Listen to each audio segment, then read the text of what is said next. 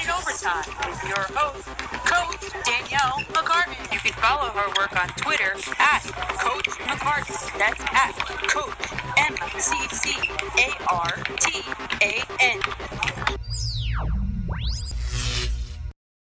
Welcome to 60 Minute Overtime, Fall 2017, Episode 5. Today's December 3rd, 2017, and I'm your hostess, Danielle McCartan. Today we're going to have two live call-ins at, at 11.15 from Yes Network broadcaster and former New York Yankees catcher John Flaherty. 11.45 is going to feature Chris Winn, radio host uh, on ESPN Radio Las Vegas and on Fox Sports 1340 out there in Vegas. I'm going to have a one-on-one interview, my one-on-one interview with uh, special guest Sterling Shepard, New York Giants wide receiver.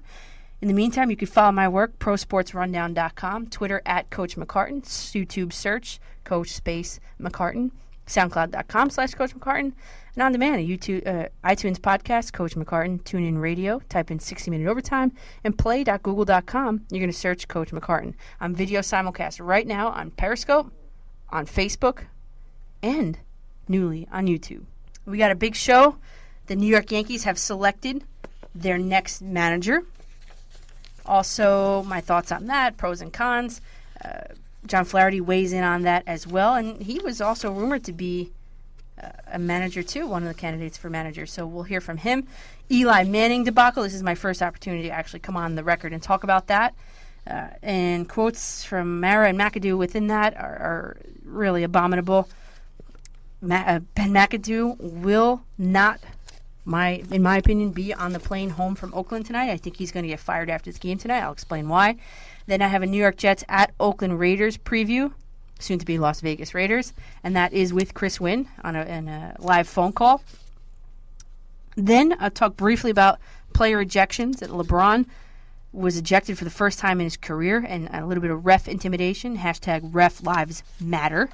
Some Kansas City Chiefs keys to the game. Some New York Jets keys to the game. A little bit about Princeton women's basketball, and finally, my one-on-one with New York Giants wide receiver Sterling Shepard. Hallelujah. Hallelujah. Hallelujah. Hallelujah.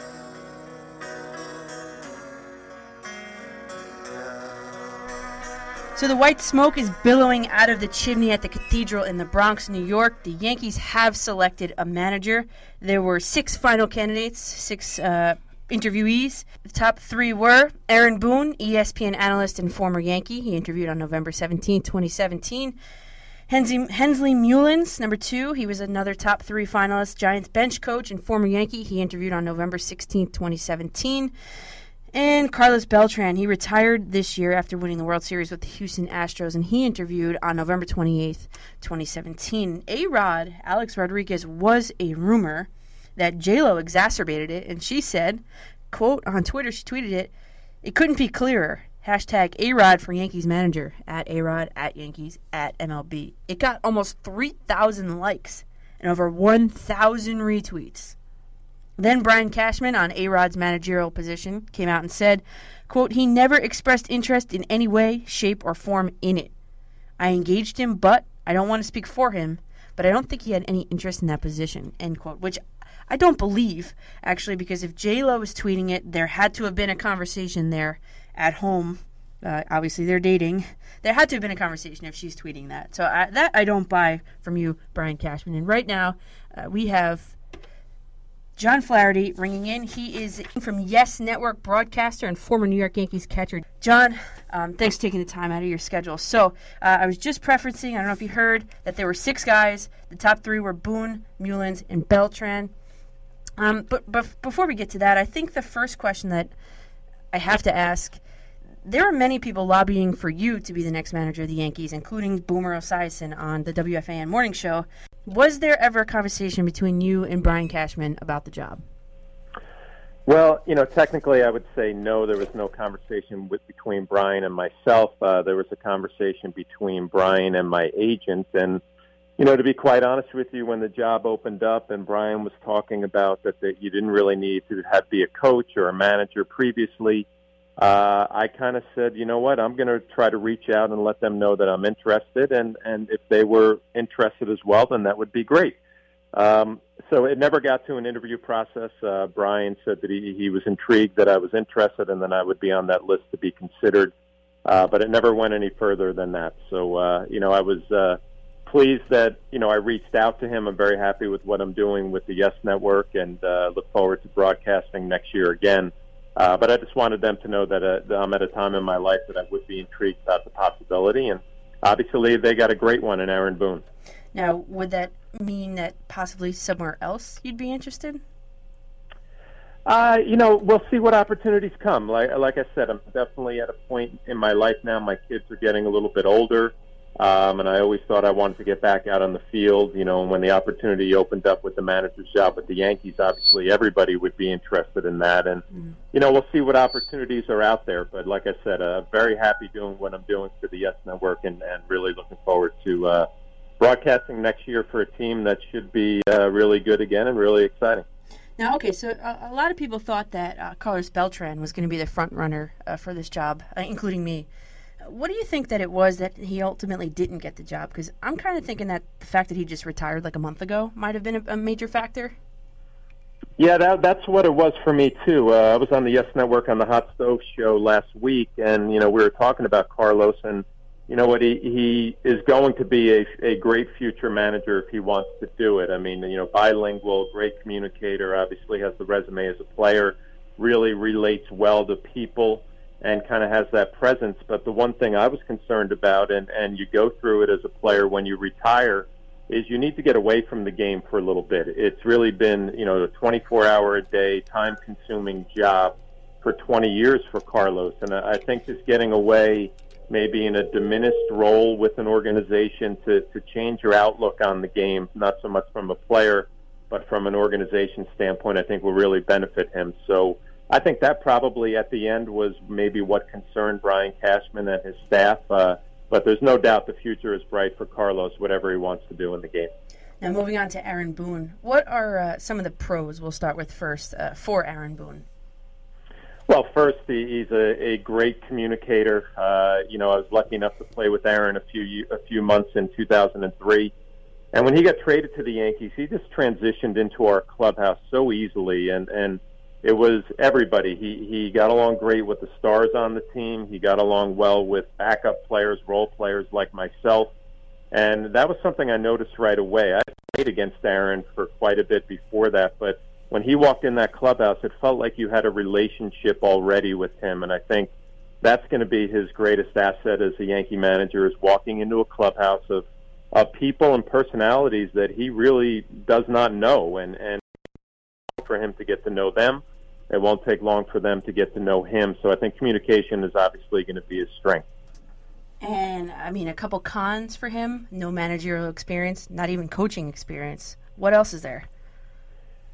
Well, I, I think that's probably it, you know, as far as the cons, uh, you know, and even myself, when you start thinking about if this was a possibility to get this job, never managed managing or coaching before, what would be the biggest challenges. And I, I think for Aaron, it's going to be from the sixth inning on uh, during the daily the games that he's managing, and and that's really all about you know matchups with your bullpen that you want to exploit on the other side. Uh, it's going to be about late inning moves that I think are probably going to happen really quickly for Aaron. You know, the, the, the game speeds up when you get back in the dugout after being a broadcaster for as long as he and I have done it. So you get in a game, things happen really quick, and you know making sure you have relief pitchers ready to go. Uh, Larry Rothschild, obviously the pitching coach, is going to be able to help him out with that, and the analytics department will be able to give him the matchups that he should be looking for.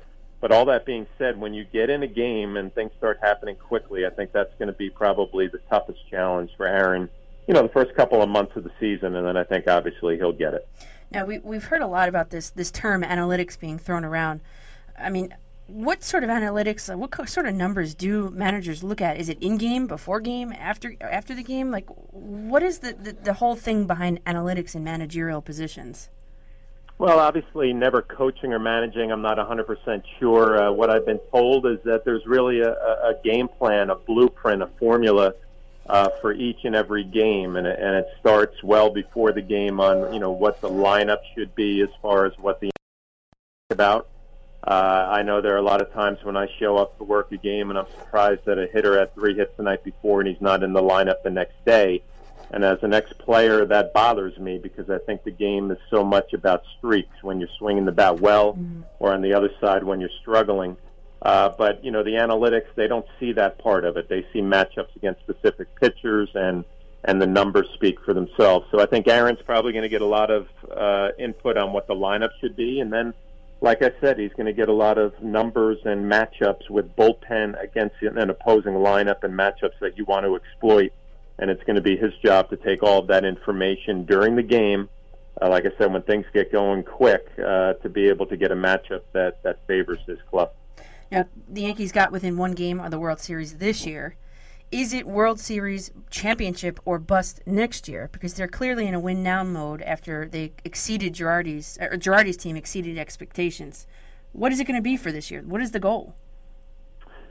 Wow, that's a great question. I really hadn't thought about that. Uh, I, I would say, obviously, you know, the standard line around the Yankees when you play for them or you work for them is every year our goal is to win the World Series. If you don't win the World Series, it's a failure. Uh, for me, last year cannot be considered anything but a major success. Uh, being able to take a young club uh, to the seventh game of the ALCS is a, a huge win for the organization. Now the next step is to go to the World Series and win it. I don't know if it's fair to say that that should happen next year. I think obviously the year after, uh, with a couple of years of experience for these young kids, uh, they're going to be a, a club that's going to be right there every year. So I, I, I don't know if you look win a World Series is the goal. I think you just look to improve on what you built on last year. Uh, there's really not a whole lot of question marks on this club now, so you just have to have the individuals go out there and get better. Uh, year of experience and postseason experience is going to be huge for this team. And it's it's going to help Boone, no doubt, because th- this lineup, as as you just alluded to, is just absolutely stacked from top to bottom. I mean, maybe you can go out and get a, a, a starting ace pitcher, but um, that's going to help him, I, I assume, in managing. Because if he does make a mistake, I think that that lineup will be able to kind of mask it in a way. What do you think? Yeah, I agree with you. Yeah, yeah. Talent, talent out trumps uh, inexperience as a manager, right? I mean, you, you you throw a lineup out there, and you know, I, it was funny. I heard Brian Cashman the other day in Stamford, Connecticut, say, you know, if you're managing this team, you kind of just stay out of the way and let the players play. Uh, which really tells you kind of what today's game thinks about a manager. It's you know just put a lineup out there, stay out of the way, uh, let them go do their thing, and you know it's such a young, talented team. I think for Aaron, it's going to be keeping some of the personalities happy with their playing time. Jacoby Ellsbury, what's going to be his role? Uh, you know, the DH situation is going to be open. Ohtani, is he going to be somebody that that comes to the Yankees and will be difficult for Aaron to kind of figure out pitching and hitting? So there are, excuse me, there are going to be some challenges for him. But you're right, when you have a talented club like the Yankees have, it obviously makes life a whole lot easier. Now, finally, uh, and I I had a strong opinion about this. Um, I didn't think it was time for Joe Girardi to go. What do you think about Girardi not being asked back this year or for this coming season? Well, I was completely shocked. Uh, You know, obviously, you go to the seventh game of the ALCS. I mean, you know, he he did a wonderful job in his ten years here, and I just assumed that the organization would want him back. And then you start hearing things about communication, and maybe there were some issues. But you know, to be quite honest with you, the the role of a manager on a major league club has completely changed from what we used to think of it as, and with that, I think they're minimizing the importance of a manager, and with that, you're minimizing how much you should really be paying a manager. So I think there were a lot of things that came into play um, with a, a young core that's going to be moving forward. I, I guess they felt they needed a new voice, but you know, 10 years at any place is a long time. Uh, Joe, at the beginning of the year, I thought maybe would be a little burnt out and he would walk away on his own terms, but obviously uh, the way the year ended and with the young group looking forward, he wanted to come back, but the organization thought it was time for a change. So um, it's a risky move, to be honest with you, because you, you knew what you had in Joe Girardi and a winning manager. And now uh, we don't know a whole lot about Aaron Boone, but I, I feel really good about it. He's going to do a great job. Now I have a, a my my later guest coming on, Chris Winn. He's a host, a radio host in Las Vegas, or sports radio. He's from Detroit, and he wants to say hi. And he loved that you had that 27 game hitting streak with his Tigers. Well, I appreciate that. That was a nice time in my career, so I appreciate him bringing that back up. All right. So now, will you be at the Hot Stove event at the Yogi Berra Museum this year? I will. Okay. I will be there again. Yep. All right. So for those of you guys who want to come out and, and meet and talk with and, and listen to John Flaherty, and he knows what he's talking about, uh, that'll be January 11th, uh, 6 to 8 p.m. at the Yogi Berra Museum. But John, if there's anything else you want to add, if not, I, I, I'll see you there on January 11th because I'll be there. I look forward to it. I look forward to seeing you again. Look forward to the event. It's always a great time at Yogi's Museum, and the people down there do such a fantastic time. So hopefully uh, the fans come out. We'll have another great night. Awesome. Sounds good. Thank you so much for your input, and I appreciate you taking the time today. My pleasure. Have a good one. You too. Bye. All right, so you heard it. John Flaherty, who was considered for the Yankees managerial position, you heard from his mouth uh, what went down.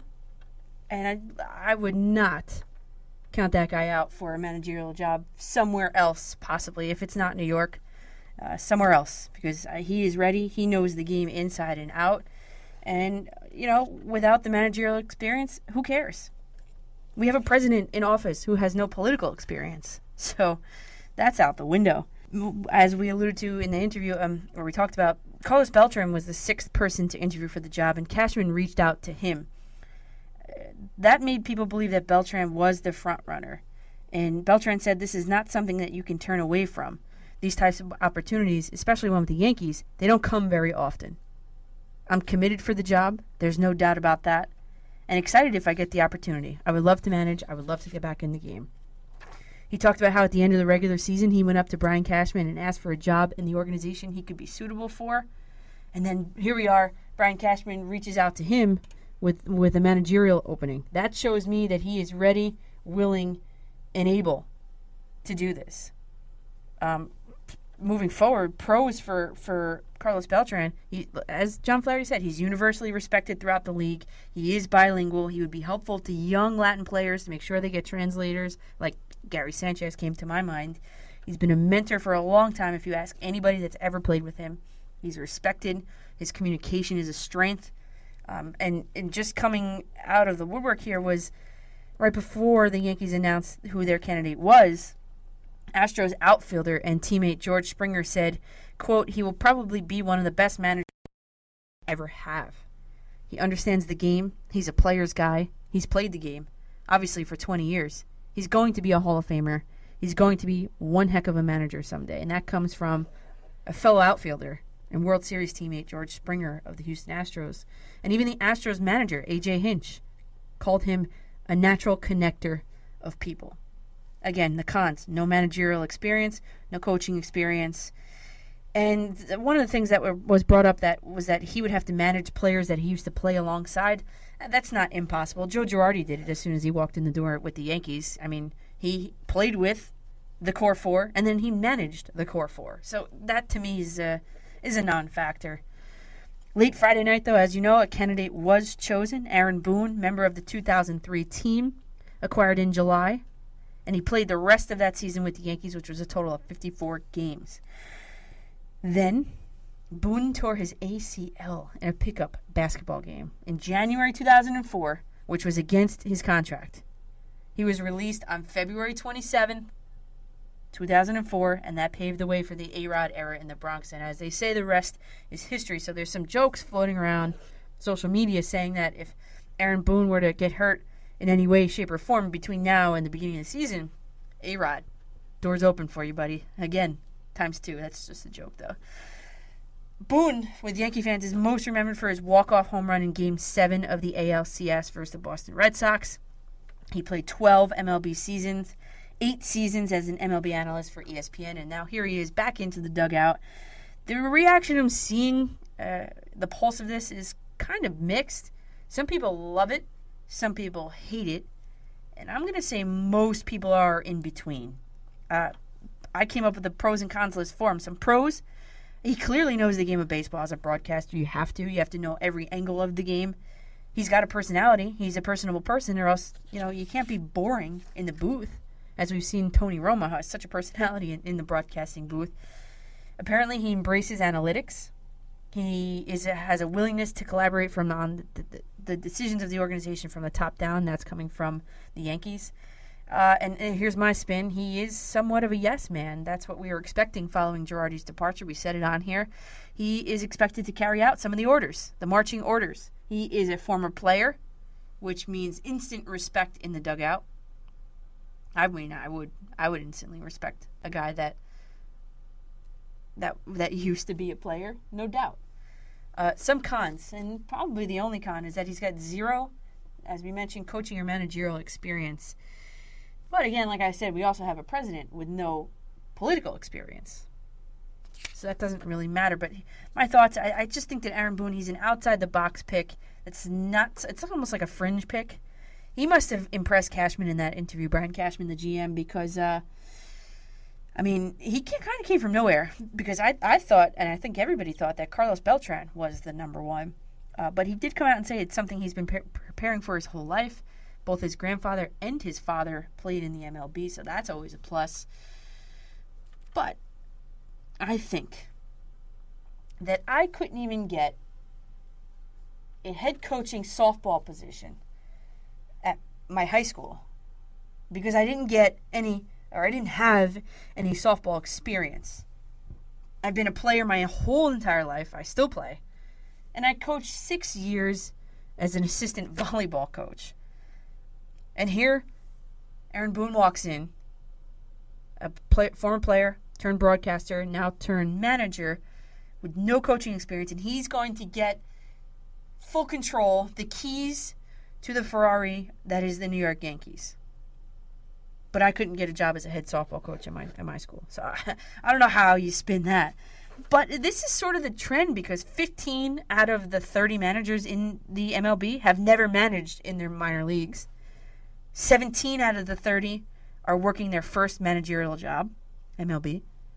And four managers, believe it or not, four managers have no MLB playing experience. So Aaron Boone is not in the minority of manager demographics in, in this league in, in 2017, soon to be 2018. He was removed from the dugout for seven years, then he re entered. I kind of like that though because it gives you a chance. You're refreshed, you've grown, you've matured, you've you've looked at the game from different angles. You're able to come back and wear a new cap, no pun intended. You're a coach, you're a leader, you are the steerer of the ship. You're not just a player anymore. You're not just a soldier on that team. So I kind of like that because of the growth that that that allows within the seven years. Uh, also, I thought about this. His experience as a member of the media is going to help him navigate the New York media scene, which apparently people say is one of the toughest uh, to face, especially in, in, the face of a loss. Uh, just ask Ben McAdoo and any anybody from the Giants. We'll get into that a little bit later. But I do think that his, his experience as a member of the media was going to help him manage the media, if that makes sense. I think Boone is an extremely safe pick. I think he can't mess this up. I think absolutely catastrophic happens. He can't mess this up. This is a loaded roster. This Yankees roster is is 2 years ahead of schedule. Absolutely loaded. It will take the pressure off of him and you know like I said to John Flaherty, it'll help mask any mistakes that that he makes because like I'll go back to Joe Girardi's non-call of a hit batsman in game 2 versus the Indians in the ALDS this year, the production from the lineup allowed him to mask that error over the course of the series. That did not affect the outcome of the series. And that's a really good position to be in if you are just starting out. You got some guys that you can count on to to help you steer the ship. Some some co-captains, if you will. That's uh unlike Girardi's situation. He had, he was in a rebuilding year last year. Everybody knew it and he had absolutely no pressure, and he got them within one game of the World Series last year. Now, I think that the Yankees are expected to make the World Series and probably win it this year. I think that's what's expected of them, and if it doesn't happen, we'd have to expect that Aaron Boone would be on a short leash with this organization because this is the team. This is the new core four. And if a World Series title isn't brought to New York within, I don't know, either next year or the year after, I think they're going to find somebody that, that can get it done and that will get it done if Aaron Boone can't because I, I put him on a two year two year window, two year um, trial period. Someone just said they need to get rid of Holliday and keep Frazier. Yeah, Holliday didn't do much for me. He's always hurt. I like Frazier. He came up clutch in a couple situations. And then you have to think about Jacoby Ellsbury and Brett Gardner, as John Flaherty said. I think Ellsbury, he, I think he'd be a good trade chip. And I also think uh, Brett Gardner's a good trade chip, too. Because uh, then you have an outfield of Clint Frazier, Aaron Judge, and Aaron Hicks, which I like a lot better than an, uh, an outfield with Gardner in left, Ellsbury in center, and uh, Judge in right. I mean, instant upgrade if you can get rid of and unload and trade Ellsbury or Gardner. And that, uh, you know, Ellsbury's got that gig- gigantic contract, so I, I, I know that's uh, had a, an impact on, on his movability. And yes, Gardner did have a good year, and that's a great trade piece. I agree.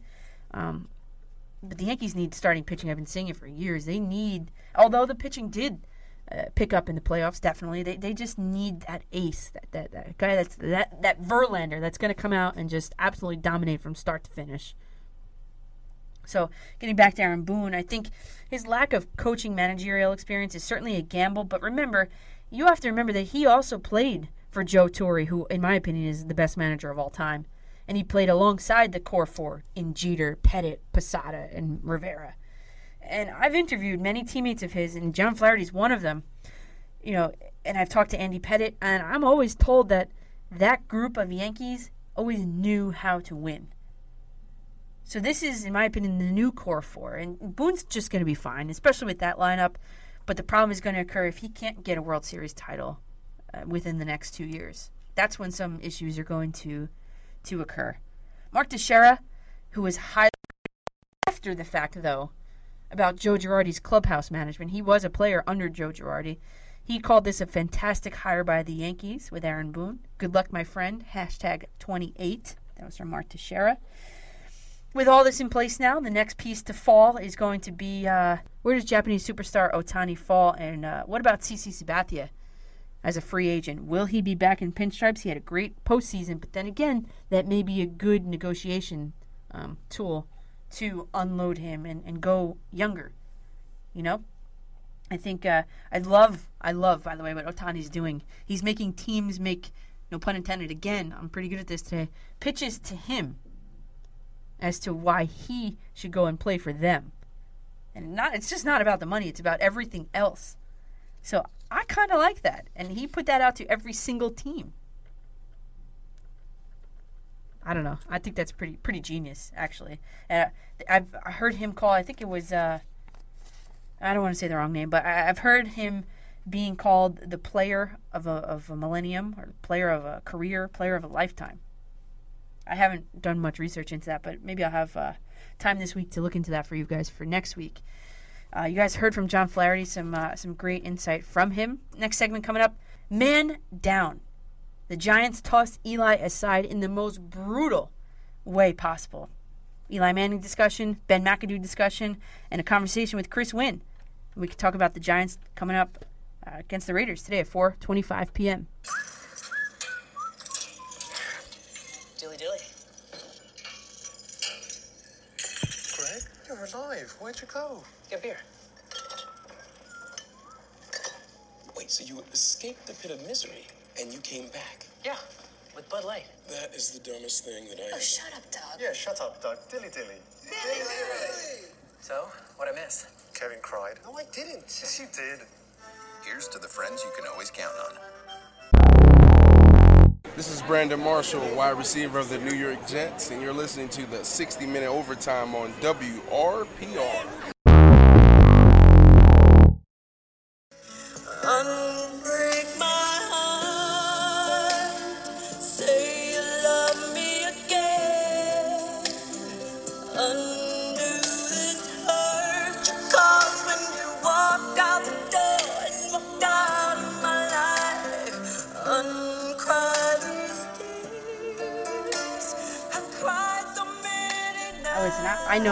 To the party here, but this is my first chance to talk about this. What the Giants organization did to Eli Manning was just absolutely terrible. They made a grown man cry. It was so unprofessionally done. And John Mara, the owner of the Giants, wasn't even in the building that day. I, that is just absolutely, utterly, and completely disrespectful. Listen, Eli Manning's numbers for this season were on par, matching his career numbers. In a miserable season, Manning was not the problem. He's a consummate professional, he's a proven winner, and he's a reliable player that has absolutely been embarrassed on the national stage by this cowardly head coach, his GM, and his ownership. Eli Manning's numbers are on par with his career numbers in almost every single statistical category, including during last year's 11 win team. And Matt Stafford this year, Matthew Stafford of the Lions, he has similar numbers. Are they going to bench him in Detroit? No. The answer is no. Eli Manning was made to look like a scapegoat in a situation that had and has many moving parts. This fallout would not have happened, though, if Davis Webb had been given the keys to this team. He could potentially be the future of this organization, and the Giants need to figure him out before the draft next year. In 2018, right in the beginning of the, year, there, we in this town know what Geno Smith is all about. We watched him for years. We've watched him for years as a giant and as a jet. And they turn to him? He is not the answer. He is not the future of this team. Why on earth would Geno Smith be starting for the Giants? It would be it is detrimental for the Giants. He's a solid backup. He's a career backup, and we already know that we are not learning anything new by starting Geno Smith today in Oakland. My favorite headline, I had to go back and find this. My favorite Geno Smith story. You ready for this? This is in 2014. He was a second year quarterback, not even a rookie quarterback, with the New York Jets. Here's the best story about Geno Smith. He missed the team meeting in, in San Diego because he was out at the movies. And this is a word for word, I'm going to read it, a direct quote from Geno Smith. Okay, ready? He, he missed the team meeting because he was out at the movie theater okay, I guess by himself. Um, here's the quote. He says, and that also speaks to his character, you know, if he is going by himself, because who, maybe they sent him there on purpose, but that's besides the point. Here's the quote from Geno Smith. He says, quote, well, see the time, we always get the schedule, we get emails and all that stuff. Mainly, I just counted down instead of counting up and got the times mixed up. So I guess you could say I was on West Coast time, thinking I was on West Coast time when I mean, uh, thinking I was on East Coast time when we were actually on West Coast time. So that was just my mishap. It really has nothing to do with the time zones. End quote. This guy is the guy that they picked to lead their organization. You have to be kidding me. He can't even figure out the times. And this is so ironic that, that I brought up this story because today they're playing in, in West Coast time in Oakland. Maybe he will. Maybe, maybe, maybe he's gonna miss. Maybe he's at the, the the movies again, and maybe he's gonna miss his start today because that would be the best thing to happen to this Giants team. Geno is absolutely detrimental for the Giants. He's a solid career backup, and the only thing I could think of is is th- possibly that they're buying time for Davis Webb to make a start next week with the guy who they drafted last year. That's inexcusable as well because Davis Webb should have been dressing every single game of this season so far if this was the move that you knew you were going to make, John Mara, at the end of this season. Davis Webb has yet to dress for a Giants game, including today on the sidelines. Uh, it's just, it doesn't make any sense. This was completely mishandled from top to bottom, from start to finish.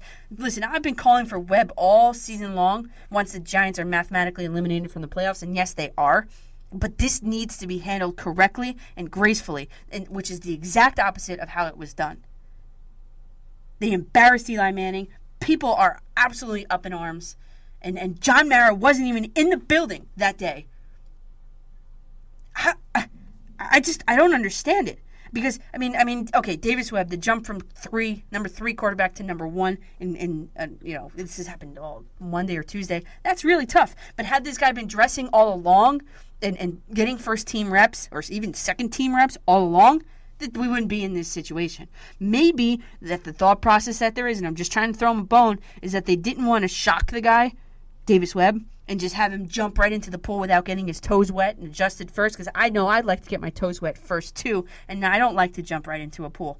But I'm calling for a Davis Webb debut in Week 14 at home versus the Dallas Cowboys. That is what I am predicting.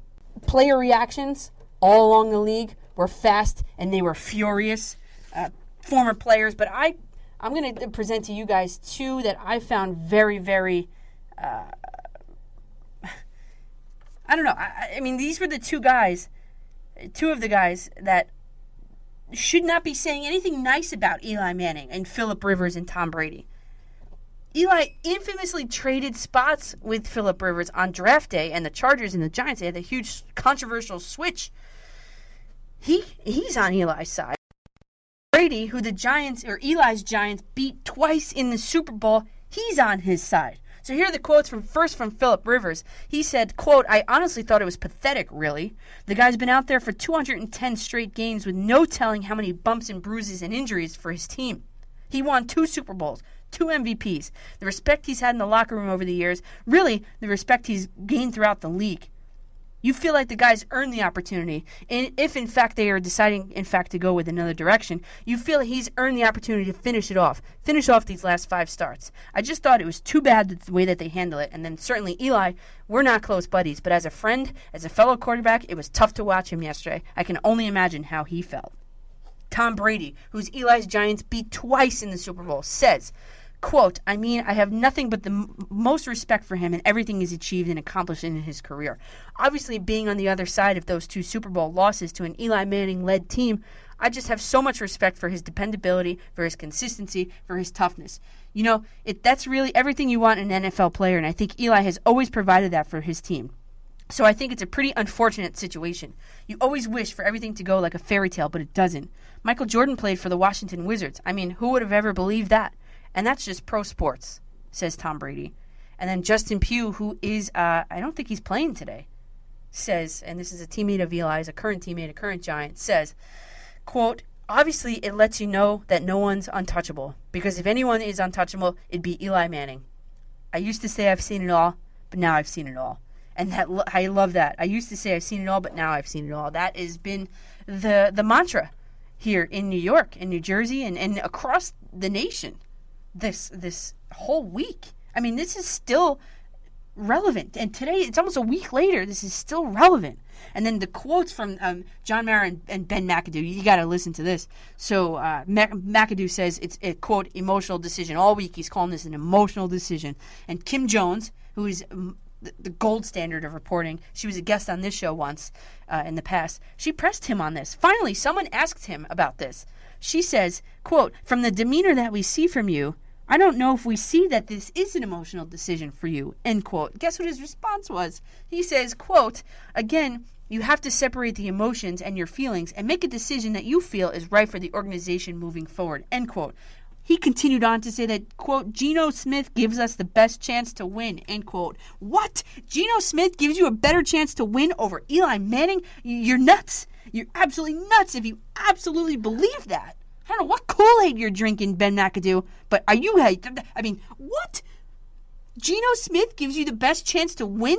A, the guy's a, in his fi- fifth year. He's a fifth year veteran, Geno Smith, and and he's a backup ever since. He gives you the best chance to win over Eli Manning. You're absolutely out of your mind. And then here comes John Mara. Here comes John Mara saying that he and uh, and Jerry Reese have had conversations about this in the past. Why wasn't Eli Manning included in those conversations? That's what I want to know. Why wasn't John Mara the one to talk to Eli Manning? Why did it have to be Ben McAdoo? Manning did so much for Mara over the past years that he's been here, including winning two Super Bowls. He couldn't be given the respect to to to, to be told by the, mat, the the owners of the team. He, he had to go through the scapegoat McAdoo. I think Eli Manning should have been given the respect to be a, a part of those meetings about discussing his future and the future of the team that he cared so much about and put so much on the line for over all the years. John Mara wasn't even in the building. He says, quote, I wish I could have been here when it was all going down. I did not expect Eli to react by saying, go ahead and start the other guys. That took me by surprise. Are you a moron? You don't know you're Eli Manning, quarterback, captain by now? That took you by surprise? I don't think that took anybody by surprise. Eli Manning is the consummate team player. Of course he was going to say that. And the plan was, apparently, the plan was to start Manning, let him play the first half, and put Geno Smith in the second half. That was apparently what was offered to Eli Manning. Why on earth would you ever take that? Nobody would take that. Mara says, I have so much respect for Eli. I would take his desires into consideration this offseason. If you have so much respect for Eli to take his desires into consideration this offseason, why didn't you do it last week? Mara, when, when asked if McAdoo is safe for the rest of the year, he replies, quote, There are no guarantees in life. There are no guarantees in life. Why wouldn't McAdoo be left let go first? And now there's new news coming out, uh, and I'm going to get to that in about five minutes. Uh, Warrior Class says on, on Periscope that the Giants were once a proud organization. Once. This is the Giants doing the best impersonation of the Jets, but 10 times, 100 times, a million times worse. And uh, here's a cool graphic that I'll tweet out. NFC East starting quarterback since week 11 of 2004. The Giants have, I'll show you here, the Giants have one. One quarterback. Redskins have one, two, three, four, five, six, seven, eight, nine, ten starting quarterbacks since 2004 for the Redskins. The Cowboys, one, two, three, four, five, six, seven, eight, nine, ten, eleven, twelve. 12 of them since 2004 have started for the Cowboys. And the Eagles, 1, 2, 3, 4, 5, 6, 7, 8, 9, 10, 11, 12 quarterbacks for the Eagles have started also since 2004. The Giants have one, number 10, Eli Manning. That should speak volumes. So, so, so now what? Now what do we do with Eli Manning? He turns tw- 37 in January. He's got salary caps, salary cap hits of more than $22 million in each of the next two seasons. So this morning, I woke up and there were two options. And now, walking into this radio station, there are now four options on the table for Eli Manning. Option one Eli Manning starts again next year with the Giants with a new coach and a new GM, and hopefully, I pray to God, a new offensive line. And Eli Manning, that offensive line is terrible. I say it every single week. He never once criticized them in the media, by the way. Uh, this when I woke up this morning, that didn't look probable because Mara keeps saying it was an organizational decision. Mara kept saying that he didn't think Eli Manning would turn down the opportunity to start and then come out. Then you don't know your quarterback. Also, of note, the Giants' offense has failed to score 30 points in any of its last 27 games, which is the entire tenure of Ben McAdoo. They've never scored more than 30 points. Only the Bears and the Browns have longer active streaks. And when you're in a conversation and in the same sentence as the Browns, you're doing something wrong. Okay, so uh, the option that I think, option one, Eli starts again next year with a new coach and a new GM. Option two, Eli Manning asks for a trade to another team. I think Jacksonville is a perfect fit for him. They have a running game in Leonard Fournette, who possibly could be Rookie of the Year. That's something that's been missing from the from the Giants for a very long time. The Jags running game is the best, number one in the league. It's a reuniting, reunification with Tom Coughlin and the Giant years and Super Bowl years. And how about defense? Well, the Jaguars have the best total defense in the league, and it's not even close. So Eli Manning, if he's going to go somewhere else, is going to go to Jacksonville, no doubt. Option three, and, and they don't have a quarterback either down there in Jacksonville. Option three, which came out this morning that I saw that his father, also an NFL player, quarterback, hinted that Eli could retire following this absolute debacle, and that would be a shame. And option four, which I think is going to happen. Are you ready for this one? You ready for this one? Buckle your seatbelts. Eli Manning is going to be the Giants quarterback next week, starting quarterback next week. Yep, I think so. Reports are that Ben McAdoo will be the first Giants head coach fired in season. Good. Thank God. McAdoo should have been gone a long time ago. There's just some guys that are not cut out to be head coaches, and Ben McAdoo is one of them. He won last year. They won 11 games last year. That was Tom Coughlin's team. He was exposed this year. Ben McAdoo was exposed this year of the fact that that this guy. Listen, I'm a coach too. This guy cannot lead a team of men that are going into battle every single week. You've got anonymous sources. You've got boat trips. You've got a lack of discipline for the star players on this team after those boat trips, which pisses other guys off in the locker room because they they say uh, favoritism and, and all that, and then and then those guys try to get away with things, and that's where you have suspensions of Dominique Rodgers-Cromartie and and Janoris Jenkins. This is a guy that was trying to, to, to drop the hammer, and one, it was entirely too late. His expectations are clearly not clear. He is not respected in the locker room, which is also clear. You should take a look at the injury report. You think you think guys are, are going to play for a guy like this?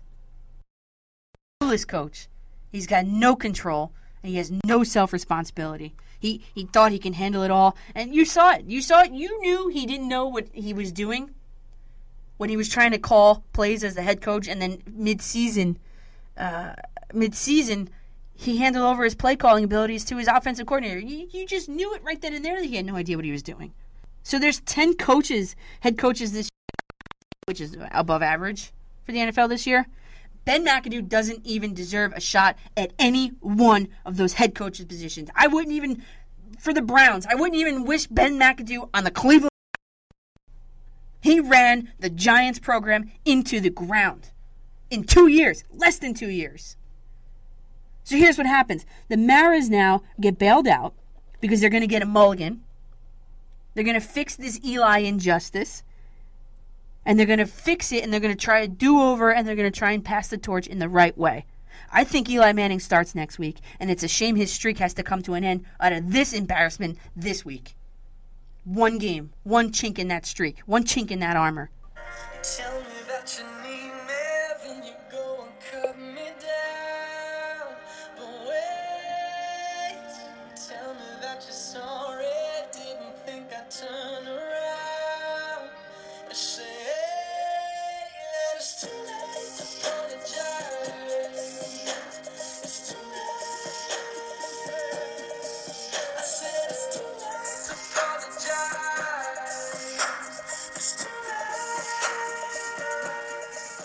Ben McAdoo tonight, you'll see it. Ben McAdoo is going to be flying United coach on his way home from from uh, Oakland tonight. He will not be in the Giants team plane tonight. They will fire him before he can even print his boarding pass, and deservedly so. So what happens then? Well, what happens then? Uh, I think, and I'm going to say that Steve Spagnuolo, the Giants' defensive coordinator, is going to be the replacement for Ben McAdoo. This guy was Eli's Super Bowl. Uh, he wasn't Eli's direct quote coach, but he was a coach with uh, the Giants when Eli Manning and and then won the Super Bowl in 2007 versus the Patriots. They sacked Tom Brady five times that that time, um, which he hadn't been sacked five times that season, that entire season. They did it five times in one game. I think Steve Spagnuolo um, is a great fit because guess what? Steve Spagnuolo interviewed for the head coach job when the Giants went ahead and picked McAdoo. So he is a guy that has head coach aspirations, clearly, if he went out for the job two years ago. And he's a defensive coordinator. And he has, I, I, in my opinion, he has the respect of that locker room. And he understands the tradition of that locker room and, and everything that goes along with that. He's a player's coach, that's for sure. Steve Spagnuolo. Listen, here it is. Here, here it is. McAdoo will be fired tonight. Tuesday, Spagnuolo is going to come out and, and be named as the interim head coach. By Wednesday, we're going to have a plan for Eli Manning, which is going to be Eli's going to start. And then uh, Davis Webb is going to come in in the second half. Forget Geno Smith. And that's what I think. And that's, uh, th- mark my words, that's what's going to happen. Oh, I, I, just one more thing. Guess what? By the way, early Wednesday morning, right after this uh, whole thing went down on Tuesday, Eli Manning was seen with Davis Webb in the team cafeteria that next morning, early. It was like 7:30. He was mentoring him, showing him things, which is great. Which is Eli Manning. That is Eli Manning in a nutshell. But I have one more final question I want to leave you with. That if Manning is sitting with Webb in the cafeteria. Where was Geno Smith? Hmm? He's getting a start this week, today. Where was he? He's probably at the movies. So with Geno at the helm, how do the Giants play today? We're going to have a call in from Chris Winn from Las Vegas uh, uh, because the Raiders are moving to Las Vegas.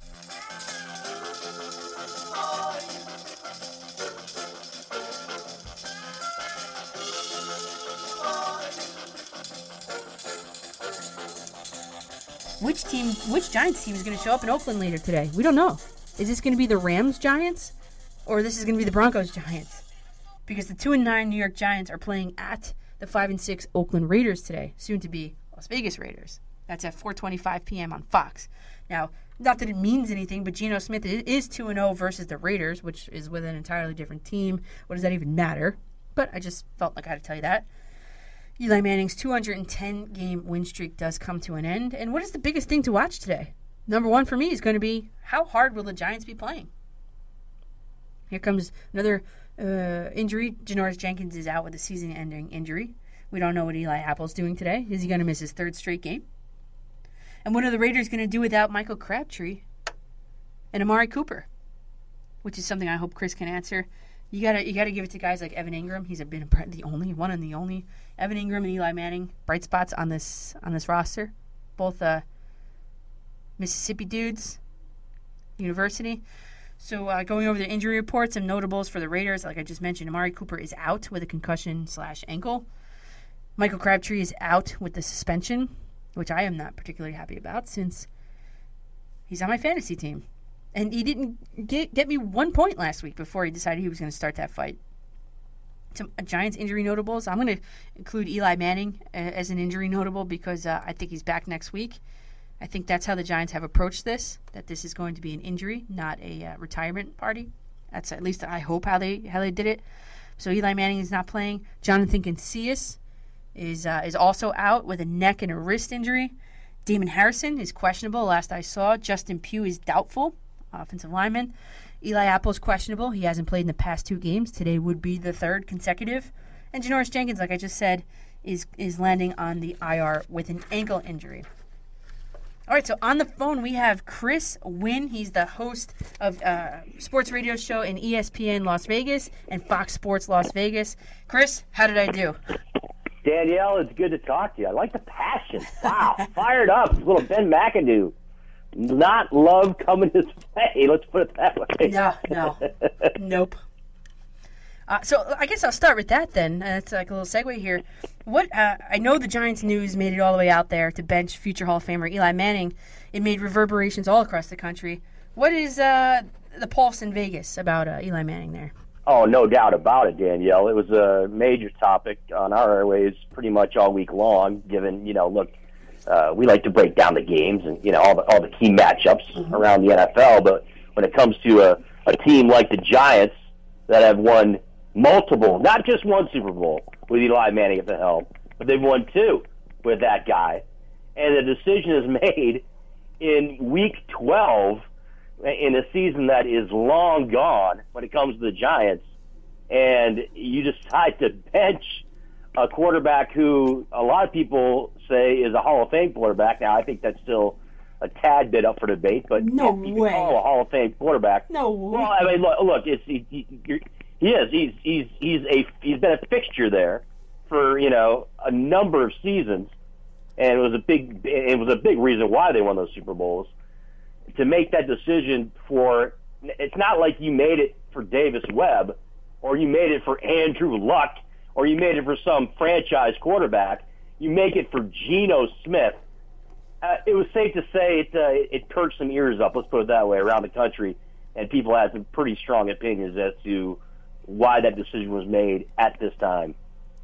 Yeah, I mean, Montana to Young, Bledsoe to Brady, Favre to Rodgers, Manning to Smith. Yeah, it makes no sense. Where does right? that make And- sense? In nowhere. In nowhere. Yeah, and uh, and by the way, but during your show here, there's been uh, I guess you could call it some breaking news because Will Brinson from CBS Sports Mhm.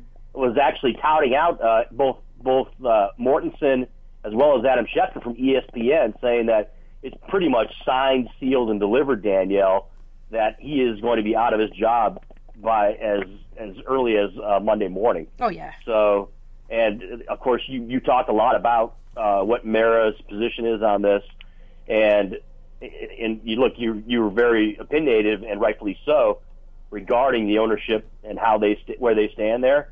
But from Adam Schefter's standpoint, from from Chris Mortensen some others around the league, basically the thought is that hey, John Mara did not like the way that it was handled. He is not happy with McAdoo, not only with that decision, but of course with the offense the entire season. Now, look, we understand there's been injuries across the board. When you lose some key guys on offense like they have, particularly at wide receiver, they're going to struggle. But their offense was still struggling even before some of those injuries went down. So they they haven't been happy with what McAdoo has brought to the table, both from an offensive standpoint and from the head coaching position. So uh, it, it, it appears that the, the decision has pretty much already been made, regardless of Yeah. what happens in this matchup against the Raiders today. Well, I just and, and just to say it just one more time, if if Mara was so unhappy with it, he should have been there. And that was an indication also is that look, he, he did sign off on it. I mean, even if he wasn't there, Mm-hmm. and, and, and even if it, even it wasn't an ideal decision, he did eventually sign off. So he doesn't escape complete blame here. Yeah. But make no make, make, make no mistake about it. This was Ben McAdoo's decision, as far as as you know, benching him in the, in the you know, and week going into week 13 of a season that is lost, and his opinion, uh, not in his opinion, but John Mara's opinion, and the opinions I'm sure of a lot of New Yorkers there, and a lot of fans around the country were like, you, "That's not how you treat a guy that's been there for over a decade and has brought you two Super Bowls and is most likely headed towards the Hall of Fame." Mm-hmm. Definitely. All right, so let's let's get into today. I, I my my big question is going to be how hard are the Giants playing for Geno Smith?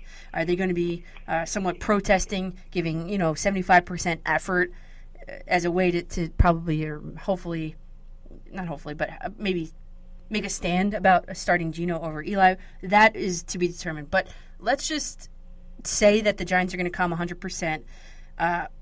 Let's first talk about the Raiders. How is uh, head coach Jack Del Rio going to adapt his game plan without both Amari Cooper and Michael Crabtree in this lineup today? Oh, that's that's the funny thing, isn't it? Like, look, you looked at this matchup at the beginning of the season. You thought to yourself, "Wow, these some decent offenses here." You probably had two teams that were going to go into this matchup with playoff possibilities and playoff scenarios, and looking to head towards that with with you know great players on both sides. Obviously, not the case in the situation as both these teams, particularly from a wide receiver standpoint, are hindered big time. Uh, we know about the Giants situation, of course, with the Raiders. You, you mentioned Amari Cooper; he's still in the concussion protocol. You got, of course, the, the one game suspension of Michael Crabtree for that fiasco last week that went down on the field against the, against the Denver Broncos. So they're going to look to guys like Josh Roberts. Going to look to Jared Cook at the tight end position. They're going to look at uh, some other pieces. Obviously, Cordarrelle Patterson's another guy. I think that's going to be key in this matchup today. He was someone that that had a lot of promise when he was in Minnesota with the Vikings. He's an explosive player, a special teams guy. He came over to the Raiders and and really basically was a victim of the numbers game. Of course, when you got Cooper and Michael Crabtree out there, it, it doesn't make it real easy for a guy like that to get on the field. They're going to count on him today, and and Derek Carr's going to count on him. And Marshawn Lynch, look, I mean, it's Marshawn is nowhere near what he was when he was beast mode in Seattle, but he had a pretty good game last week against the Broncos in a win, and it, looked like the offense got a little bit more on track last week. So I think this is one of those games where the Raiders get right on the defensive side of things, and given given what the situation is with the Giants, and you, you mentioned the effort level, I just don't see it. I don't understand how how anyone would expect the Giants to come out there and and play big for Geno Smith. I think about Geno, it's like you ever you ever see the movie uh, uh, Any Given Sunday with Pacino and Jamie Foxx? I think about this as like when Jamie Foxx got the whole team pissed off at him, you know, and and then went out there and they all laid an egg in in, in a in a drowning rainstorm.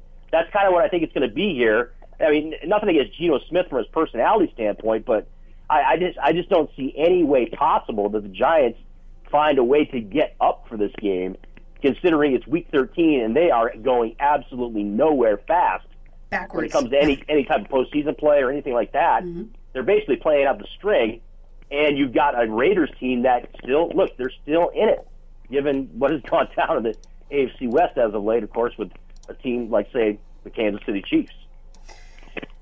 Now I don't know if uh, if you've seen anything, but I saw this last night. Giants linebacker Devin Kennard sent out a tweet on April fourteenth, twenty seventeen. Talk about going back and, and seeing what this matchup would be like back then.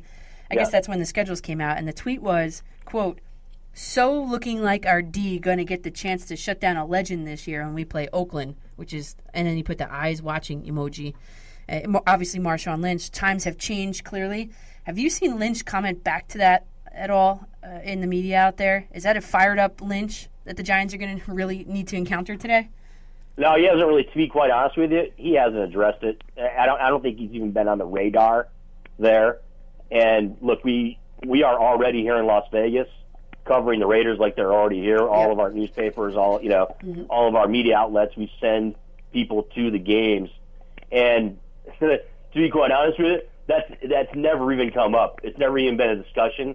And when it comes to Marshawn, look, those kinds of things would would usually catch somebody's eye or somebody's ear Yeah, that's what I was around here, you know, and no one's even even even heard a, a, a peep out of that. So I don't I don't think it's something that really he's focused on. Now maybe uh, after the game something might come up with with with Jack Del Rio because you know Marshawn Lynch he's not exactly you know media. Uh, I'm, I'm just here so I don't get fined. He's not the me- he's not the media guy. Let's put it that way. when you think about all the players on the Raiders that uh, if you, you want to go and inter- inter- interview from, Marshawn's not the first guy to go to. but you know, if if Marshawn were to say something, maybe you'd possibly say something about it. But I I, I just don't anticipate that's going to be the case in, in this matchup today. So I guess that's good news for the Giants in a way. Right. so the Raiders are, uh, like you said, they're they're at five and six, but they're still in the mix for a wild card spot. Wh- where do they finish out the season? What's your projection for them? I think that they're going to figure they're going to be just on the outside looking in. Look, the, the rest of their schedule is not easy. Let's put it that way. Uh, I had a chance to talk to JT the Brick. Actually, he's you know he's he's hosts his national show over on Fox Sports Radio here in Vegas, and he worked for the Raiders for a number of years, obviously. So he's he's all wired in up in Oakland, and he just talked about the schedule. And he said, look, they're going to only be favored in two games, and this is one of them against the Giants coming up today. So you know, you you get matchups against teams like the, like the Chargers, the Cow, the Cowboys, some other games where there, there's going to be teams that are fighting for playoff spots themselves, and the Kansas City Chiefs. So you, I mean, it's it's it's a daunting schedule, and the outlook is a little bit bleak when it comes to the playoffs. They already had some losses this year. I think that that basically cost them when it comes to the postseason. So when it's all said and done, Danielle, basically what I think it's going to be, it's going to be a disappointing season for the Raiders but it's going to be a circle the wagons type of deal because they've got the young nucleus, they've got young players, they're going to be here for a while. You know, it's not like it's a, a, a veteran laden football team where you've got, you know, five, six, you know, key contributors that are going to be sayonara to their career and leaving this team anytime soon.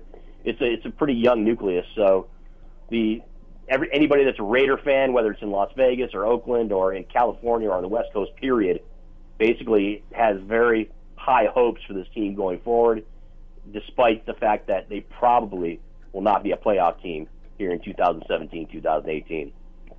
If you had to give a score prediction for today's game, what would it be?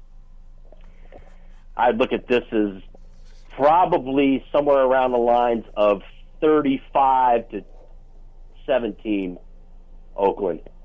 I think offensively they're just they're going to be able to handle things regardless of not having Crabtree and Cooper in there. Look, Amari Cooper has been a guy who uh, we all saw what he did last year. It was it was it was like wow, this guy's going to be a top five wide receiver in the league, right? That I mean, some of the numbers he's putting up was pretty impressive. This year hasn't been the case. He's been you know he's had he's had a couple couple sporadic games. He had one great game, I believe it was week four or five, where he put up massive numbers.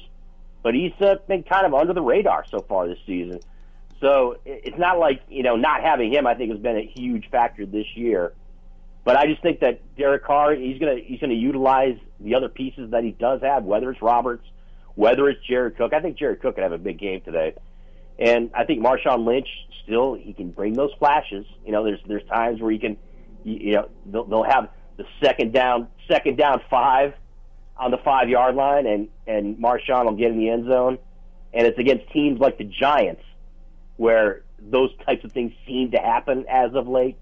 So that's where I think that the Raiders will pull lot of their offense, and I think they're going to be able to weather the storm uh, as far as the injuries concerned, the offensive side of things, and maybe even create a couple of defensive opportunities here, whether it's a pick six.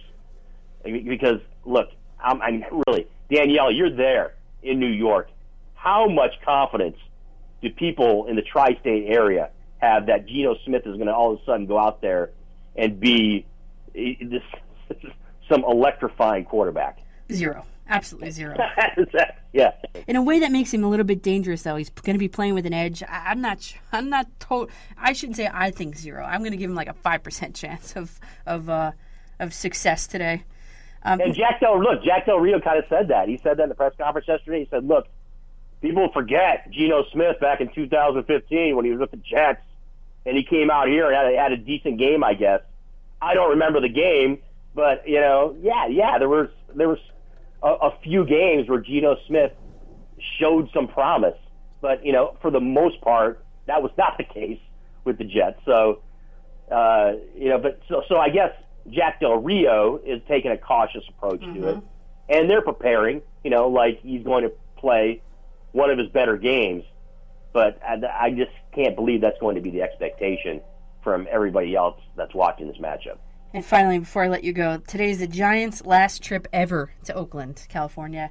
How has construction been going on at the, the stadium in Las Vegas after they broke ground? It wasn't long ago. What's what's yeah, the it's been what's pretty the solid. recent? It's been pretty cool, Danielle. A couple weeks ago, they had the groundbreaking, all the celebrities, all the local entertainers, Mm-hmm. all, a lot of a lot of ex Raiders coming down. You had Howie Long, you had uh, you know all the guys from the '70s and '80s were in town. And look, the location is there. It's it's underway. They're hoping everything goes smoothly. It's Las Vegas. I mean, everybody understands the weather situation out here. This is why I mean, when it comes to being able to keep a project on time, when it comes to construction, and and keeping all their ducks in a row, and dotting all the i's and crossing all the t's, this is the town where stuff like that gets built quickly. Like I mean, when anytime there's a you know a brand new casino, brand new hotel, that thing goes up in, in a matter of days. It seems like so. As of right now, time, the timeline is set and it's ready to roll. And uh, hopefully, we don't have any issues like they did in Los Angeles, of course, with the stadium there. And they can uh, get things rolling so it's all set for 2020. And then we'll be ready to see some NFL football here in Las Vegas. The the hockey situation has been pretty solid. Yeah. And it's been impressive to say the least as far as the fan support and as, as and the crowds there at T-Mobile. I anticipate nothing less when you've got NFL football coming to Las Vegas as well with the Oakland Raiders. Exciting times. Well, Chris, I'll see you in February. Thanks for coming on today. Absolutely, Danielle. Always great to talk to you. Have a great weekend, and we'll get a chance to uh, check out some exciting Giants Raiders football today. Wow, can't wait. and also they're extending the monorail uh, from the. If you've been to Vegas, they're extending the monorail from the side of the MGM across the street over to the Mandalay Bay side, which is going to just help uh, in getting people to and from that stadium when it is built. So I came up with some Giants keys to the game. Watch for the big play. The Raiders are first in the NFL in plays over 20 yards, which with 12. It's going to be interesting to see how they manage this with Amari Cooper and Michael Crabtree out, though, because obviously those stats are inclusive of those two guys. Giants need to watch and know where Khalil Mack is on the field at all times. He uh, he is second in the league with defensive linemen with 52 tackles and six and a half sacks. He's the guy's a monster. He's got the ability to split double teams. They have to keep him occupied. They have to run at him, and they cannot give him space to make big plays. He's got an explosive pass rush. Marshawn Lynch, as we mentioned, he's a runner, he's a catcher, he's a blocker. He's in. The best part about him is he's an after the contact runner. He's patient and he's hard to tackle. Uh, so the Giants need to flush him out to the sidelines defensively. They can't allow him to run north and south because you know, like when you play Madden on the video games, the truck stick. I think Marshawn Lynch invented that truck stick. Uh, McAdoo says that rushing attempts will be important on both sides. Uh, they need to plug up the middle defensively and get Lynch to the ground, according to McAdoo. and they need to play sound gap defense, get around the ball, according to him. What the Raiders need to do, they need to stuff the run, force Geno Smith to throw the ball. He's interception prone. We've seen that in New York when he forces the ball, and he does do that often. But they also, at the same time, need to contain him. He's much more mobile than Eli ever was and ever will be. He can escape the pocket if Khalil Mack is, in fact, flushed out and neutralized. Geno Smith does have some escapability in him. And number three, what to watch. How will Geno Smith be able to take advantage of one of the worst pass defenses in the NFL? The Raiders only have one interception entering play today. Score prediction time. The Giants, by the way, are 31st in the NFL in scoring with only 15.6 points per game. I'm going to say that they're going to be under that. I think the Raiders are going to take this game 24 14. You can go ahead and lock that one in.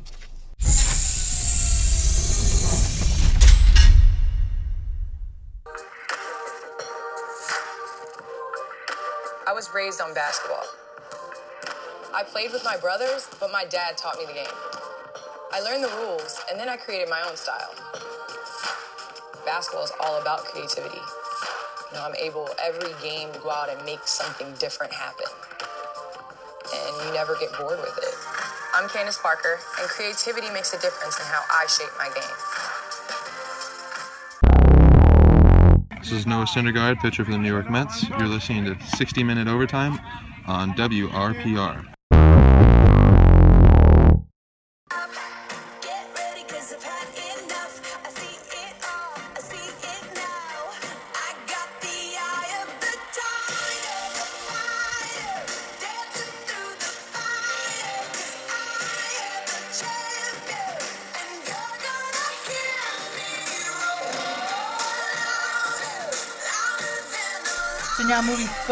Player ejections and ref intimidation.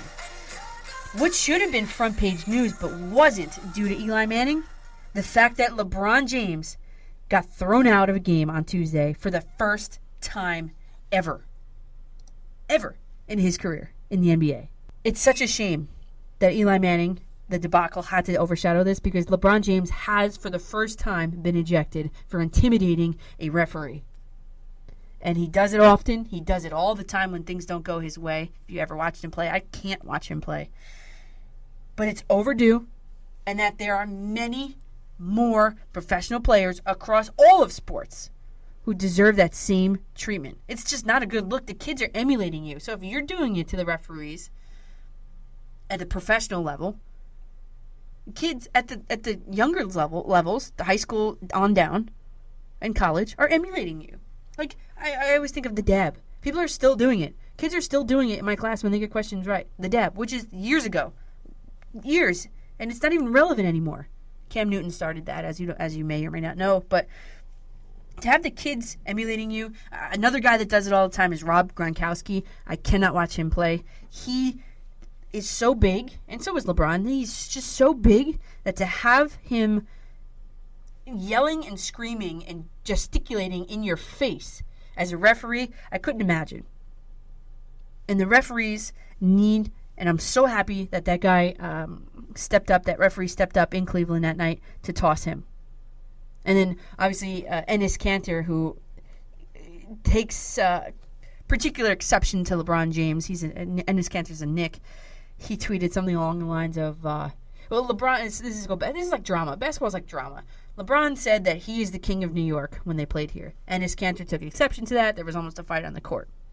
Now, shortly after, LeBron gets ejected by this referee, and Enes Kanter goes on Twitter and says that the referee is now the king of Cleveland, which I thought was quite funny because I don't live in Cleveland, and I am not a Cavaliers fan, and I am not a LeBron fan.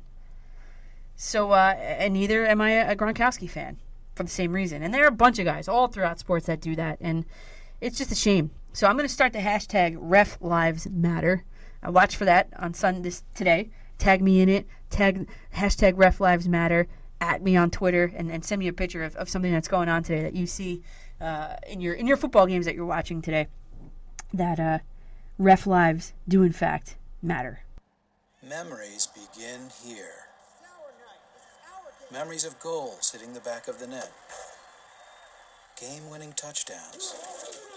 and of the first day of school. To help create new memories, we've given over a million dollars to local sports this year and made our prices even better on the best brands in the world. Memories begin now. You gotta go to Moe's. 60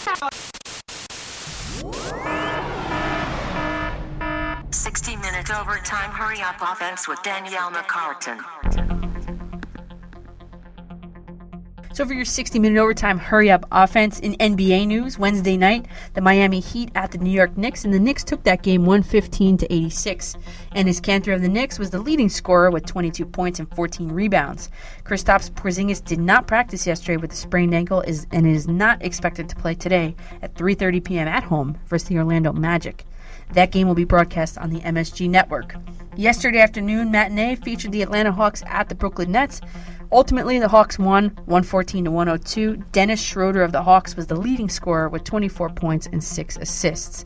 The next game is tomorrow at 7:30 p.m. at the Atlanta Hawks on the Yes Network. In NHL news, Friday night the Carolina Hurricanes were at the New York Rangers and the Rangers won handedly, uh, 5 to 1. For the Rangers, Michael Grabner had a hat trick, while Paul Carey, Paul Carey and David Desharnais each had a goal of their own. Uh, the next game is Tuesday at 7:30 p.m. at the Pittsburgh Penguins on the NBC Sports Network. And last night, the New Jersey Devils were at the Arizona Coyotes. The Coyotes won decidedly 5-0. Five different Coyotes scored, including Derek Stepan, a former New York Ranger. Their next game, the Devils' next game, is Tuesday, 7 p.m. at the Columbus Blue Jackets on MSG Plus. In NFL news, last Sunday, the Carolina Panthers defeated the New York Jets at home, 35 to 27. The Jets play today at 1 p.m. in a little while versus the Kansas City Chiefs on CBS. And notably, Darrelle Revis will not be not only be making his return to MetLife Stadium, but to the NFL in his debut with the Chiefs. Last week, the New York Giants had a bye week. Uh, uh, last night, star wide receiver Sterling Shepard got engaged to girlfriend Chanel Iman last week or last night at her home in New Jersey. Geno Smith will get the start over Eli Manning. Today's game is at 4:25 p.m. at the Oakland Raiders on Fox.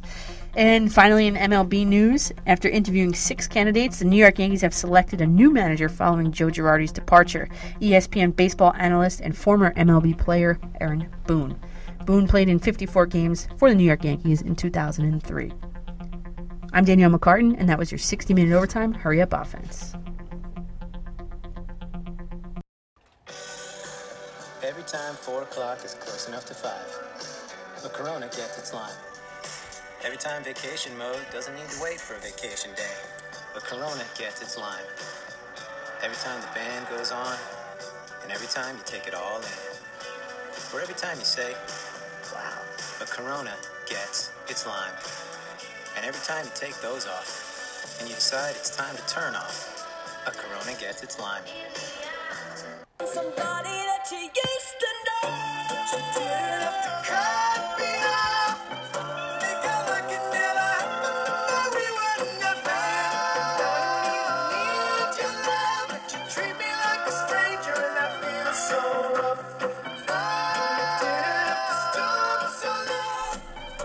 Some Jets keys to the game today. One, two, and three for the Jets. Jets need to win the fourth quarter. They have been outscored by 66 points in the fourth quarter of this season. The, this team is known for committing senseless penalties, giving up costly turnovers, and just absolutely collapsing defensively, especially in the fourth quarter. In the last five games, they have blown three fourth quarter leads. Going into today's game against the Chiefs, the Jets have been practicing finishing strong at practice. Bowles, Coach Todd Bowles, has restructured practice to emulate the pressure of the fourth quarter as best as he possibly could, and that's something I always do as a quarterback. As a quarterback, uh, that's something I always do as a coach is try to emulate the pressure situations as best as I can in practice. Um, I love it. It's called pressure serving. The kids hate it because it puts the pressure on them to serve, but guess what? It makes them better. Diamonds are created under pressure. I always remind them of that. Uh, two, the Jets need to capitalize on the Chiefs' struggling offense. After starting off the season 5 and 0, the Chiefs have lost five of their last six games, and they are absolutely reeling. Alex Smith has been struggling of late, which has produced calls for uh, Patrick Mahomes to come in, their, their new draftee uh, from last uh, year's class. Alex Smith has, has thrown four interceptions over the past three games after not throwing a single one in the first eight. I think, in my opinion, if the Chiefs are losing at halftime today, I do think that we are going to see Austin Mahomes make a make an appearance today. The Jets are 10th in the league with 17 forced turnovers, and this is a game for the defense to step up for the Jets. And finally, the third and final uh, key for the Jets is to book a ticket on Revis's corner to see if it's still Revis's island. Two weeks ago, Darrelle Revis signed a two-year, $11 million contract with the Chiefs after being a free agent. Revis, who's uh, 32 years old, has started 140 games over the course of 10 seasons with the Jets, the Bucks, the Patriots, and now the Chiefs. Revis has reportedly lost weight. He's in better shape than he was during his second stint with the Jets. We'll see. And uh, Marcus Peters on the other side is uh, is one of the best corners in the league. So I think the Jets go after Revis to see how much more he has left in him because he uh, definitely was on a downturn uh, when he left the Jets not long ago. Some Chiefs keys to victory. Number one, a very strong offensive line. Steve McLendon, Leonard Williams, and Muhammad Wilkerson for the Jets are going to have uh, not an easy assignment today to go up against that offensive line.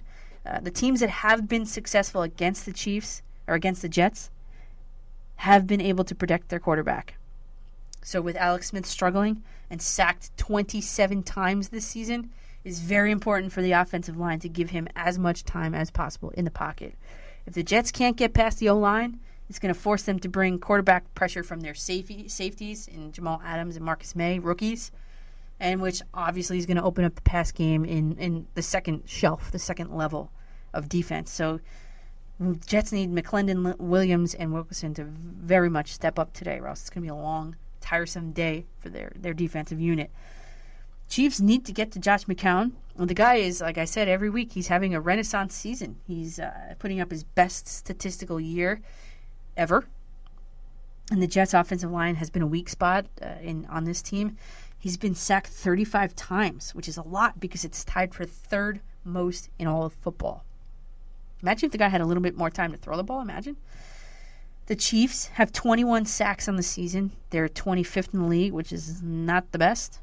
You got to look for nose tackle Bennie Logan, uh, defensive end Allen Bailey, and defensive end Chris Jones to bring the pressure on Josh McCown today.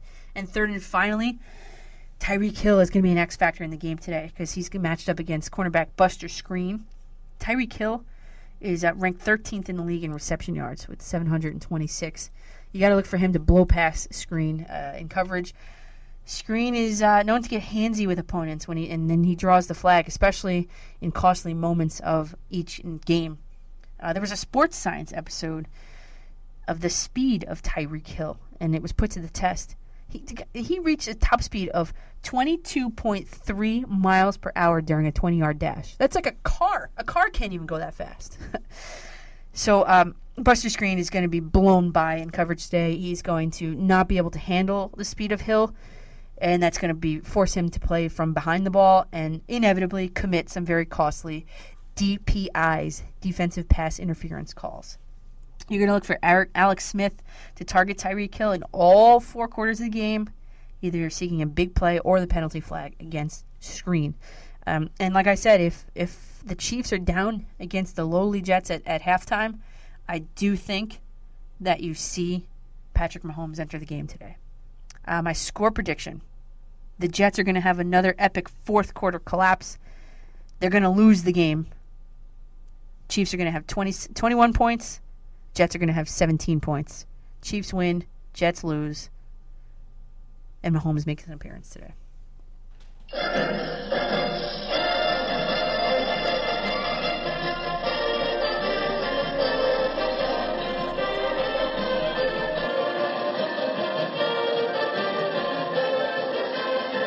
Tia Weledji dropped a career high 22 points as the Princeton Tigers defeated the Delaware Blue Hens 78 to 60 at Jadwin Gym Saturday evening last night. That's where I was, being the sideline reporter at that game.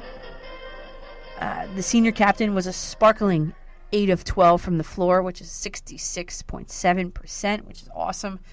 Carly Littlefield added 15 points, 4 steals, and 3 assists. Leslie Robinson recorded a double double with 14 points and 10 rebounds in the win. The coolest play happened, though. Uh, this is Carly Littlefield executed this play. It was underneath the basket. She was inbounding the ball. Uh, and, you know, all of her options were covered. And the defense, she noticed that the defense, and she's a Princeton player here, she was smart enough to know that the defense wasn't paying attention to where the ball was going, really, or, or her, or where she was going to be throwing the ball. So Littlefield, and they tried to get this on the, the um, get it trending to go on to Sports Center last night, top plays of uh, the the night or whatever. But Littlefield inbounded the ball, and it hit the defender in the lower back. She stepped inbounds, picked up the ball, and shot a, an, an easy layup. Unfortunately, there was a foul on the play, uh, etc. But I mean, that was just a heads up play by a Carly Littlefield to, to notice that they are not paying attention to her or where the ball was going. They were so preoccupied with, with, with the four girls that were going to be receiving the ball. Littlefield just took it upon herself. That was amazing. And I did speak with her after the game about that, and here's what she had to say.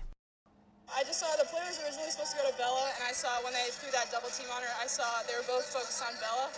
So I just thought to get the attention kind of off of that, they were leaving that wide open. So I just went for it. I did it a lot in high school, so I just tried it here. I was going to say, is that something you practiced or have done in the past? I did it a few times in high school, so yeah, fun. So that was that was uh, interesting from last night. Uh, I enjoy doing this, uh, and I will receive the file from Princeton shortly. If not today, definitely tomorrow. I'll do my best to get that up, my reel, my little reel up as fast as possible, so you guys can stay tuned to my YouTube channel for that. Color rush, traveling, and fashion with a very newly engaged New York Giants wide receiver Sterling Shepard. Those were the topics of my one-on-one interview with him. Now, I'm Danielle McCartan here at the wide receiver factory in, in Carlstadt, New Jersey, with New York Jets wide receiver, New York Giants wide receiver Sterling Shepard. Um, he's a great sport out here, supporting Brandon Marshall in his camp. Um, what is it like for you to come out here and teach these kids stuff about football, especially Oh. specifically wide receivers? No, it's great. I mean, you got a lot of guys that respect the craft and uh, want to learn a little bit more. I love the guy. I love to have guys that like to learn. So, uh, whatever we can do, hopefully they, they can implement that into their game. Um, but you know, I'm just here supporting Brandon and uh, having a little fun. As soon as you heard that he's coming to the Giants, what was your first thought?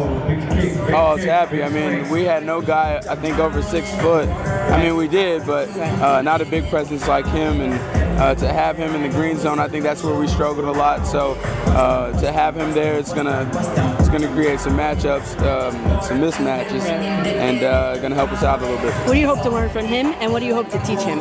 Uh, he's been in the game a lot of t- uh, a long time, so uh, he had, he's been teaching me a lot so far. Uh, just different releases to use and uh, different hand techniques. Um, so great to, great to have a guy like that with you. And uh, for me, what I'm teaching him, a little bit of swag. You know what I mean? Got- we got we got to teach him how to cut up in the end zone and everything. So uh, I think that's the main thing for him. He knows everything about the game. So, uh, actually, do you have any new touchdown dances planned since they've loosened the rules a little bit? No, not yet. I mean, but we'll, think of something. We'll think of something for sure. All right. Now you have been doing a lot of traveling. Uh, Miami, Victoria Falls, all over. Where's the next place you want to visit?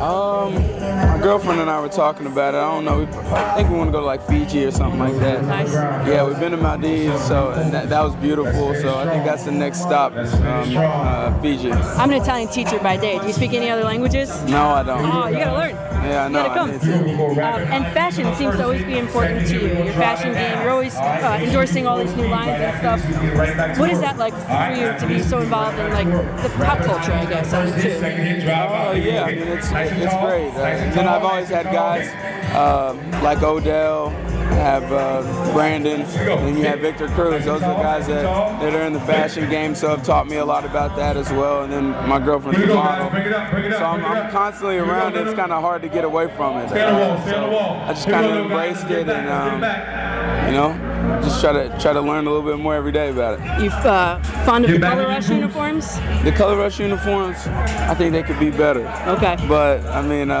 I, I love the all white. We love wearing all white.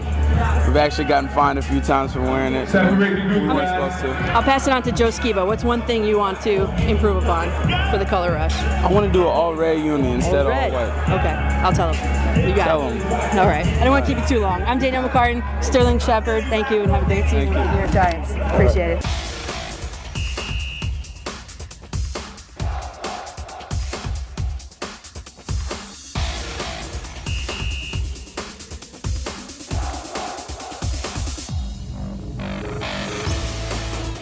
Thanks for spending your Sunday morning with me. Enjoy football Sunday. I'll see you next Sunday at 11 a.m. Eastern sharp. Uh, you can follow my work this week. In the meantime, on prosportsrundown.com, Twitter at Coach M-C-C-A-R-T-A-N, YouTube, search Coach Space McCartan, SoundCloud.com slash Coach McCartan, on demand, iTunes podcast, Coach McCartan, TuneIn Radio, type in 60 minute overtime, play.google.com. You're going to search Coach McCartan with no space. And uh, I'll see you guys next week. Thanks for joining me. Follow me on Twitter at Coach McCartan. That's at Coach M C C A R T A N. To find my work on YouTube and SoundCloud, search with no spaces Coach McCartan. Subscribe yourself so you don't have trouble finding it in the future. That's it for today, everybody. Listen live next Sunday, 1:30 to 2:30 p.m.